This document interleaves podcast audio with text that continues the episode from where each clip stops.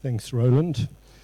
So, uh, we're almost at the end of our series through the Sermon on the Mount, and the passage that I'm going to uh, share with you today is verses 15 to 23 of Matthew chapter 7. So, let's read it together. Watch out for false prophets. They come to you in sheep's clothing, but inwardly they are ferocious wolves. By their fruit you will recognize them. Do people pick grapes from thorn bushes or figs from thistles? Likewise, every good tree bears good fruit, but a bad tree bears bad fruit. A good tree cannot bear ba- bad fruit, and a bad tree cannot bear good fruit. Every tree that does not bear good fruit is cut down and thrown into the fire. Thus, by their fruit you will recognize them. Not everyone who says to me, Lord, Lord, will enter the kingdom of heaven, but only he who does the will of my Father who is in heaven. Many will say to me on that day, Lord, Lord, did we not prophesy in your name, and in your name drive out demons and perform many miracles? Then I will tell them plainly, I never knew you. Away from me, you evildoers. These are quite strong words from Jesus, and there's a lot to look at in this passage. There are really two parts to this passage. The first section deals with false prophets. Who are false prophets? What makes them false prophets? What drives a false prophet to do whatever it is they do? And then the second part of this passage is all about who really is a Christian. So that's just a, a favorite picture of mine that many of you know well. So we'll get to these guys in a moment. By the way, false prophets always look a bit woolly and attractive, like you want to give them a little cuddle or something. But, but actually, inside, they're, they're very harmful and, and can hurt you. So let's look at this one first. Who really is going to be saved? Not everyone who says to me, Lord, Lord, will enter the kingdom of heaven. If we go back to um, Roland's sermon from last week, I believe it was, he talks about the two roads. And there's this broad road that leads to destruction. And Jesus says that most people, he uses the word many, many people are on this broad road that leads to destruction. And only a few people are on the road that leads to life. So Jesus uses the terms many and few. And according to Jesus in the Sermon on the Mount, many people will not be saved, only a few people will. Makes me think of uh, some false teaching that's going around today. Some people have this idea that God is so kind hearted and God is so loving that He's never going to send anyone to hell, that at the end of the day, everyone's going to be saved. The Catholics have the idea that if you're not good enough to go to heaven first time when you die, you can go to, to hell light, which they call purgatory, for like however many decades or centuries it takes to get you there in the end. Rob Bell, for example, who used to be an evangelical Christian, has as his motto, love wins. And he also is under the impression that at the end of the day, everybody's going to be saved uh, just via different routes. But Jesus reminds us that not everybody's going to be saved. And my question to you tonight is Are you going to be saved? And are you being saved as you sit here tonight? Because not everybody who calls Jesus Lord is going to land up in heaven one day. That's what Jesus is saying here. Not everyone who says to me on that, not everyone who says, Lord, Lord, will enter the kingdom of heaven. Friends, calling Jesus Lord doesn't make you a Christian. It's listening to Jesus, obeying Jesus. That's what makes you a Christian. Praying to Jesus because you have some need in your life. And so you pray and you call on the name of Jesus. That doesn't make you a Christian. It's only he who does the will of my Father in heaven who, on that final day of judgment, is going to make the cut, as it were. And there are going to be a lot of surprised people on the day of judgment. And people are going to say to Jesus, What's going on here, Lord? I prophesied in your name. Others are going to say, I cast out demons in your name. Others are going to say, I performed many miracles in your name. And Jesus' response to them is going to be, But I never knew you. I never knew you. There's a false spirit of prophecy. Satan can overcome other little demons and boss them around. False prophets can perform signs and wonders. We can't be taken in by these things. They're not, they're not evidence that someone is saved. I'm also struck by Jesus' words in verse 23 I never knew you. It's not, I, you were following me when you did all those great things. Well done to you. No, it's, I never knew you. Away from me, evildoers. Jesus also warns that there'll be false prophets and false messiahs in the last days who will perform great signs and miracles with the purpose of deceiving people. So don't be deceived. How could a situation like this come about, where there are people casting out demons, prophesying in God's name, Jesus' name, doing signs and wonders? It, it happens because of false teaching in the church. People become convinced that they have a relationship with God and they're doing all these things, but it's not driven by love for God. So, as we conclude this first section, or is it the last? No, it's the first section. Watch out for false prophets. They come to you in sheep's clothing. When Jesus speaks about false prophets, who might he have had in mind? Who might he have had in mind? Well, there were many false prophets during the Old Testament era. There were the true prophets of God, of course, and I don't want to undermine prophecy as a gift in the church today. It's a wonderful gift. But not everybody who says, God told me to tell you, is actually speaking a word from God. There are many self appointed prophets in the church today. That's why, if anybody claims to bring a word of prophecy, we must all evaluate what's been said. But there were many self appointed prophets in the Old Testament. At the time of Jeremiah, Jeremiah was one of the true prophets, and he told the people, God's going to judge us. We, are going to go into exile, into Babylon, and God's going to punish us for 70 years. And the false prophets were saying, No, no, no, God would never do that to us. He's far too loving. He'll, we'll be back in Jerusalem in just a couple of weeks or months. And they mocked Jeremiah. And they put him in stocks in the temple, and everybody laughed at him. The priests laughed at him. And the false prophets were believed by the people. And so Jeremiah prophesies against the false prophets and says to the people, Don't listen to what the prophets are prophesying to you. They fill you with false hopes. And a lot of prophets today do that. They say to people what they know they want to hear. Most prophecies are going to be, you're going to be rich, God's going to bless you, His favors, etc., etc. It's never, you're going to be poor, you're going to be martyred. They speak visions from their own minds, not the mouth of the Lord, says Jeremiah. I did not send these prophets, yet they've run with their message. Let the prophet who's had a dream tell his dream. But let the one who has my word speak it faithfully. And so he goes on. In the Old Testament, there were false teachers. Some of the priests were misleading the people. In the second chapter of Malachi, we read that the lips of a priest ought to preserve knowledge, and from his mouth men should seek instruction, because he is the messenger of the Lord Almighty.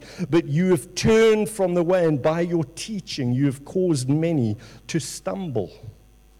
There are many, many false teachers in the world today. People misleading God's people, causing them to stumble, distracting them from the path God actually has for them. The Pharisees were probably false teachers that Jesus had in mind. Jesus said of their teaching, their teaching, it's, they are, it's but rules taught by men. You've let go of the commands of God and you're holding to the traditions of people. Note the sarcasm. You have a fine way of setting aside the commands of God in order to observe your own traditions. And often people want to do a thing and they want it to be this way. And so they set aside what God has commanded to observe what they themselves want to do. Jesus says to us, Watch out for false teachers. We must watch out for false messiahs. Jesus says, I'm coming back. Throughout history, people have claimed to be Jesus come back.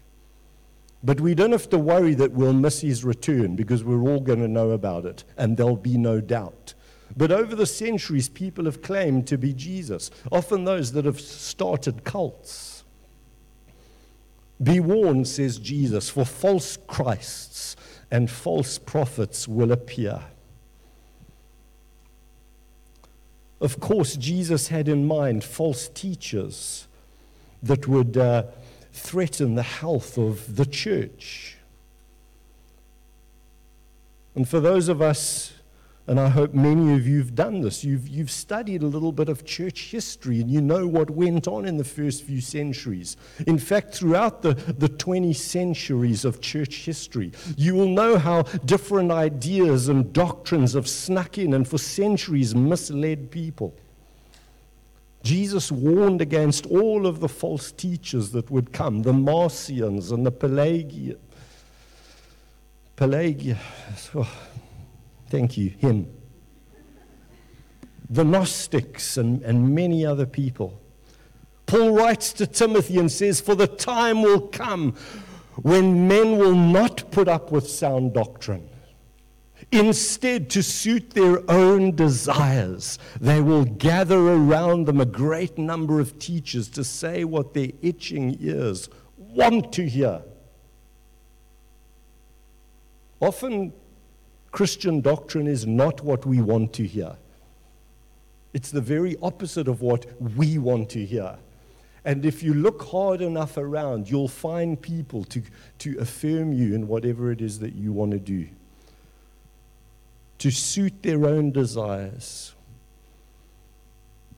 Peter writes, just as there were false prophets among the people, i.e., in the Old Testament, there will be false teachers among you. They will secretly introduce destructive heresies. Many, verse 2, will follow their shameful ways and bring the way of truth into disrepute. In their greed, these teachers will exploit you with stories they have made up. Stories can be super entertaining. Who doesn't love a good story? It seems to be hardwired into us to love stories. And they're preachers that are moving the hearts of people through clever stories.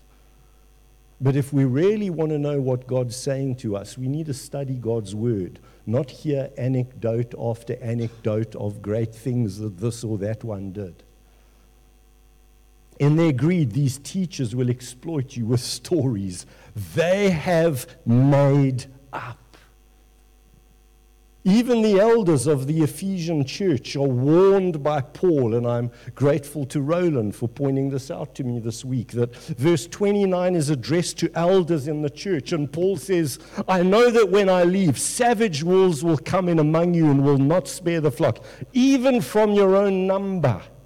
These are the elders being addressed. Men will arise and distort the truth in order to draw disciples after them. There's a lot of self interest that can go on in the name of the church. People trying to build big congregations, have followings. What are the, some of the motives for false teaching? After all, why can't people just be happy with God's truth? Why don't people just delight in what God has said, what God has revealed? There are a number of reasons why people teach false doctrine, and I want to share some of them with you. The first is just good old plain ignorance. Well, it's never good. People say crazy stuff in churches, in life groups, from the pulpit. I've said my fair share of crazy stuff. Sometimes we just do it out of ignorance, and that's okay. But that's why the Bible says, Let not many of you become teachers, because you're going to be judged more strictly than everybody else. There are some verses about people teaching, and they haven't a clue what they're talking about. Paul writes to Timothy, Timothy 1 verse 6, some have wandered and turned to meaningless talk. You know, all those debates and meaningless talk that consumes hours of your time and accomplishes nothing? These people, they want to be teachers of the law, but they do not know what they're talking about or what they so confidently affirm.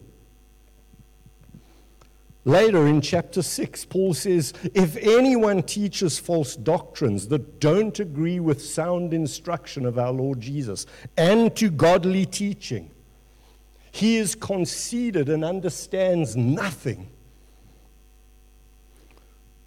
So sometimes it's just ignorance, which is why education is so valuable. Another main reason for false teaching is human pride and independence. That desire we all have to be able to define what a thing is ourselves. Eh? In my opinion, it's just an opinion, I don't have to agree with it. One of the defining characteristics of postmodernism has been the loss of absolute truth, the loss of objectivity. That's true for you, Brilliant. This is true for me. Also great. Maybe they're two contradictory ideas. In our day, and it's got ever so much worse in the last two years, we're literally seeing history being made in sense of zeitgeist development. Nowadays, everybody is defining truth the way they want it to be. Here's an example of a man who says he's a woman. Uh, and it's a little unfortunate because he went and then won the women's cycling championship just a few months ago. Here's a guy who's trying to define truth for himself as well. He's a Dutch man, he's 69, but he feels as though he's 49. And so he's going to court to have his ID document changed. Yeah. It's crazy stuff. This is the, the, the, logical development of people saying, Well, I'm not going to have you put your label on, you know, who are you to call me 69?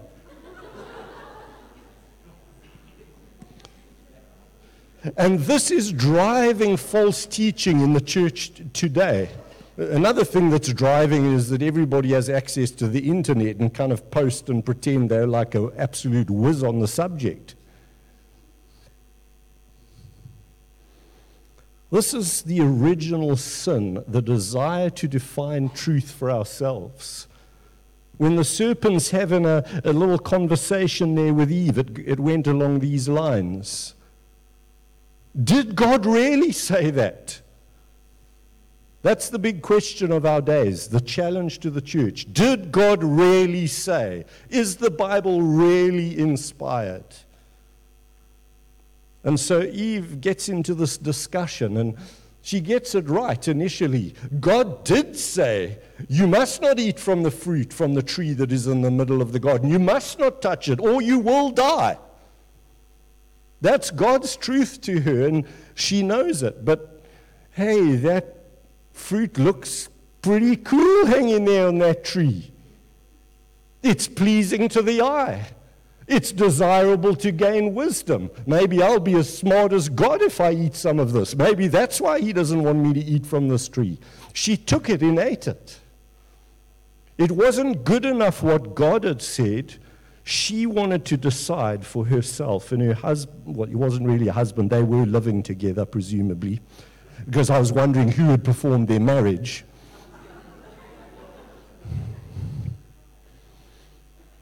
He's right there. And he also wants to define truth for himself.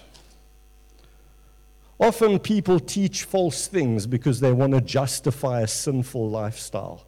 And we're seeing that whole thing playing itself out with gay marriage. People with same sex attraction don't want to say, Lord, I have a problem. My heart is wicked and fallen, like every heterosexual person's heart is as well. God, help me to live a holy life and to be celibate as you deal with me over, de- over years, helping me with these feelings that I have. No, to suit their own selves. They say, no, but God didn't really say that, We said it, but He didn't mean it. I'm going to define it. Our church is going to define it, and we're going to do marriages between one and two and whoever to justify a sinful lifestyle. There it is, to suit their own desires. And people are doing this constantly. The whole health and wealth prosperity gospel, it's all built around appealing to people's selfish desires and greed.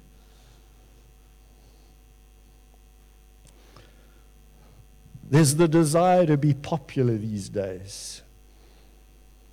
Many churches today deliberately will not speak about hell, will not speak about Jesus being the only way to salvation. They will not preach sermons on repentance. They will not call out homosexuality. They want people to like them. They want to be popular. And so preaching becomes motivational talks. Help you how to be successful in business, how to have a good relationship, how to be rich, how to be wealthy. Once again, to suit their own desires. Here's Joel's congregation in Texas. People like to be popular. The gospel, however, is a, is a stumbling block to people, it's an offense to people. Christians, we're told, are like the stench of death to people who reject the gospel. You stink to non Christians. I think there's a verse, I'm, I'm not recalling my verses. Brad says 2 Corinthians something. Self interest. Here's old Creflo needing to upgrade his jet.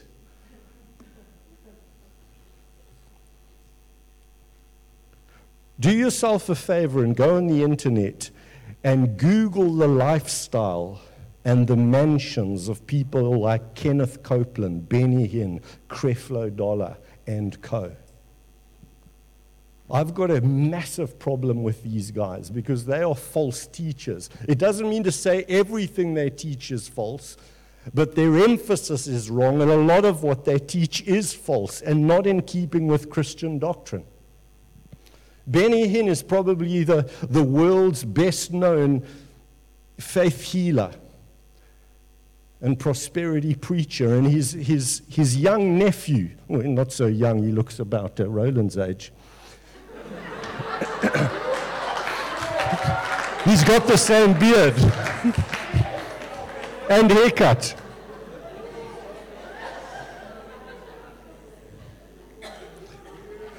Costi Hinn has, has given multiple interviews. He's a humble guy. He, he traveled with Benny and stayed in all the six star hotels at $25,000 a, a night. And he says this growing up in the Hinn family empire was like belonging to some hybrid of the royal family and the mafia. It was the royal family because of the, the wealth and the, the, and the mafia because stick with the family here. Our lifestyle was lavish, our loyalty was enforced, and our version of the gospel was big business. Though this makes me very upset here, what he says next. Though Jesus was still a part of our gospel, he was more of a magic genie than the King of Kings.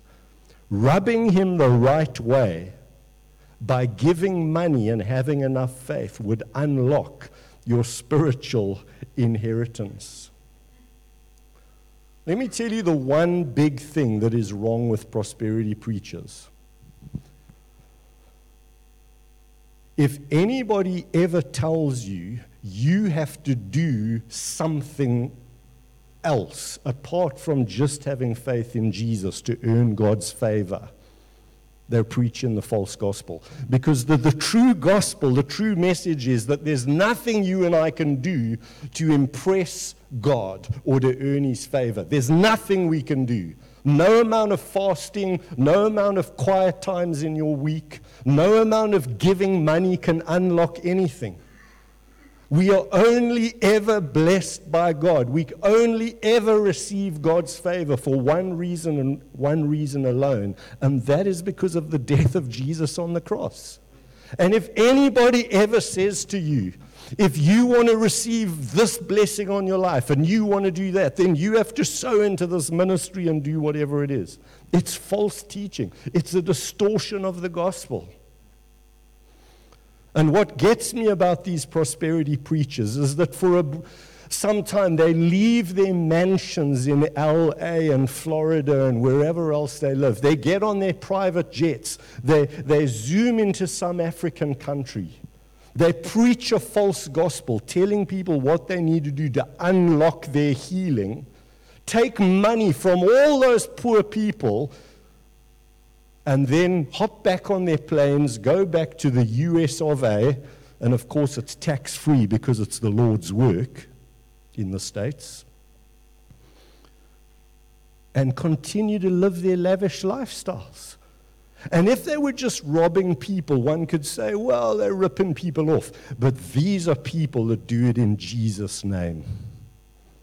Yeah. What would be a whole lot better would be if they'd sell their mansions, fly economy class to wherever it is in Africa that's needy, and go and give the money that people have given to the Lord's work to the people that actually need it. Another reason for false teaching is the desire to control people. And you can study this in sociology, how cults develop. Some people that don't want to run their own lives feel a lot easier to have somebody else do it for them. This can happen in relationships. We call it codependency, but it can happen in churches. And it gives some people who are broken inside some kind of sense of security because I'm being told what to do, everything's sorted. And you land up drinking the Kool Aid on the final day false teaching is, is birthed in, in hell.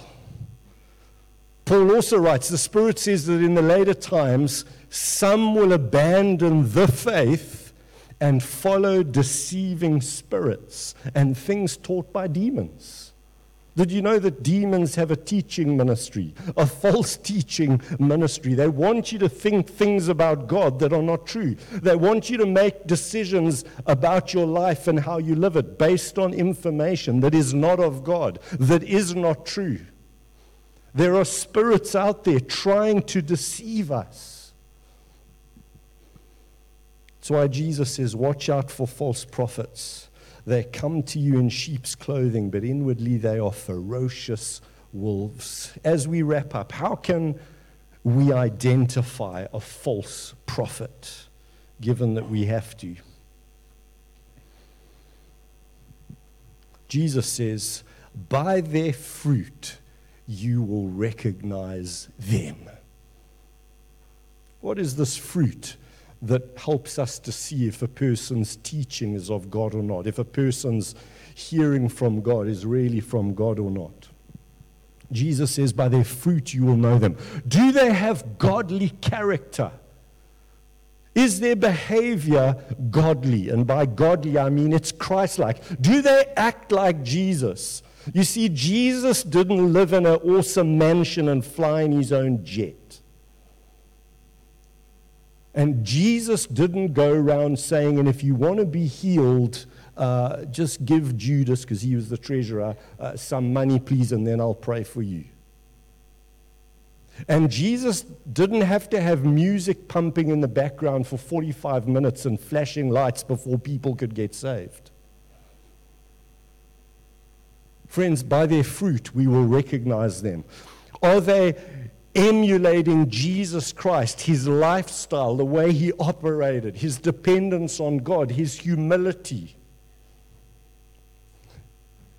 And what's their, their fruit like, the, the outcome of their lives? That's a big test. You can also know if someone is teaching the truth or not by studying God's Word. By studying God's Word. Don't ever take anything that I say as like gospel truth. I mean, I know most of you don't know. No, no, no. the only authority I have to say anything is, is God's word. You shouldn't be interested in my opinions or in anybody else's because they're just opinions.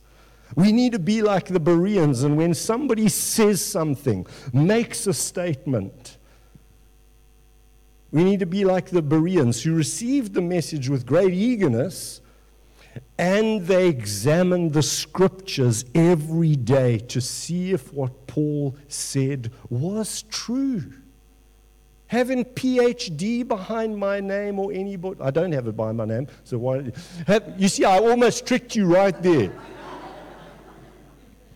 When someone has PhD or I've written this peer reviewed paper, boom, now what I'm saying is right. That doesn't make it right. There can be 50 people that think a thing. In times, there was a million people that could think one thing. Doesn't make it right. Paul says if an angel were to come to you in your bedroom and give you a new something or other, a new doctrine, he said, cursed be that whole situation. Even if an angel comes and tells you something different to what, what has been given to you, reject it. One of the things the Reformation was all about, I, am taking it for granted you all understand what the Reformation is. Okay, if not, we need to run a little, a little elaboration. Oh, okay. Um, Brad, what's the engine? No, no, no, no, no, no.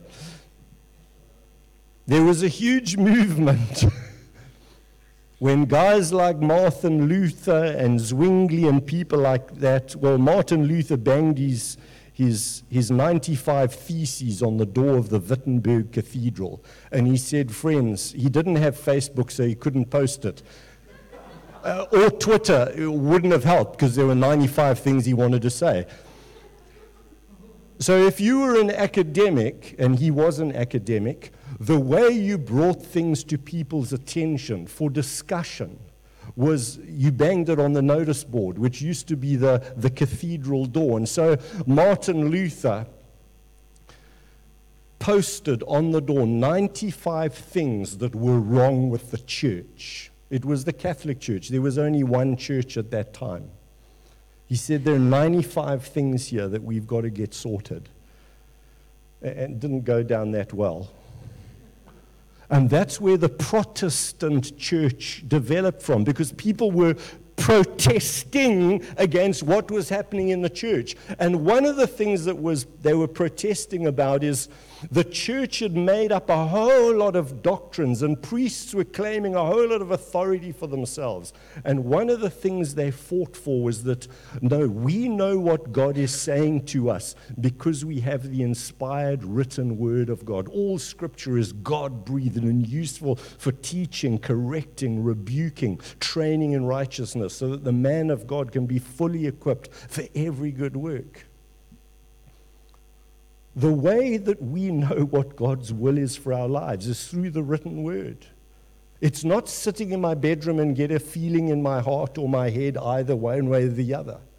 Yes, we have a conscience, but when it comes to revelation, our faith and our church believes in the scriptures being the sole and final authority for all matters of faith and practice. So if you want to know what God is saying, If you want to know what the truth is, be like the Bereans and examine the scriptures every day.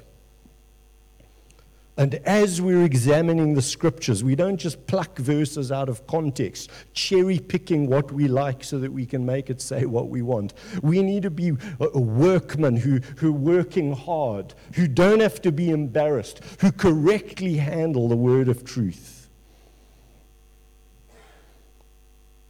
That's why Paul says, preach the word for the time will come when men will not put up with sound doctrine. It's preaching the word, expounding the word, learning the word, memorizing the word of God that keeps us from accepting false doctrine when it comes our way. And we need to be humble and accountable, to watch our lives and doctrine closely. Doctrine does matter.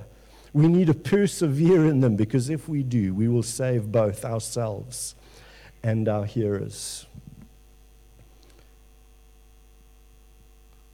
Will you be on the lookout for false prophets, for people who distort the gospel message, who add to the gospel, or who take away from the gospel, or who customize the gospel?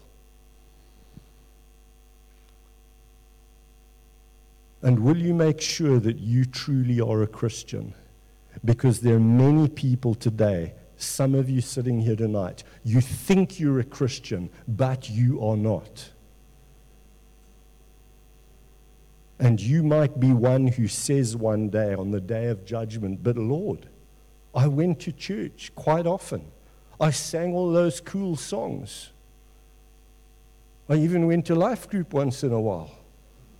I went on a mission trip. In fact, I made a guy's leg grow. And Jesus is going to say to you, Go away from me, evildoer. I never knew you. Wow, that was a heavy landing. Let's pray. Lord, I want to pray for people in this church tonight who, who are under the false impression that they are known by you. Jesus said, Many will come on that day and say, Lord, Lord, I did this in your name. I, I prayed. I read my Bible every now and again. I had some Christian friends. And Jesus says, Only he or she who does the will of my Father will be saved. Not because their good works will save them, they won't. But their good works show that they are being saved. I just want to give an opportunity if there's anyone here tonight who is unsure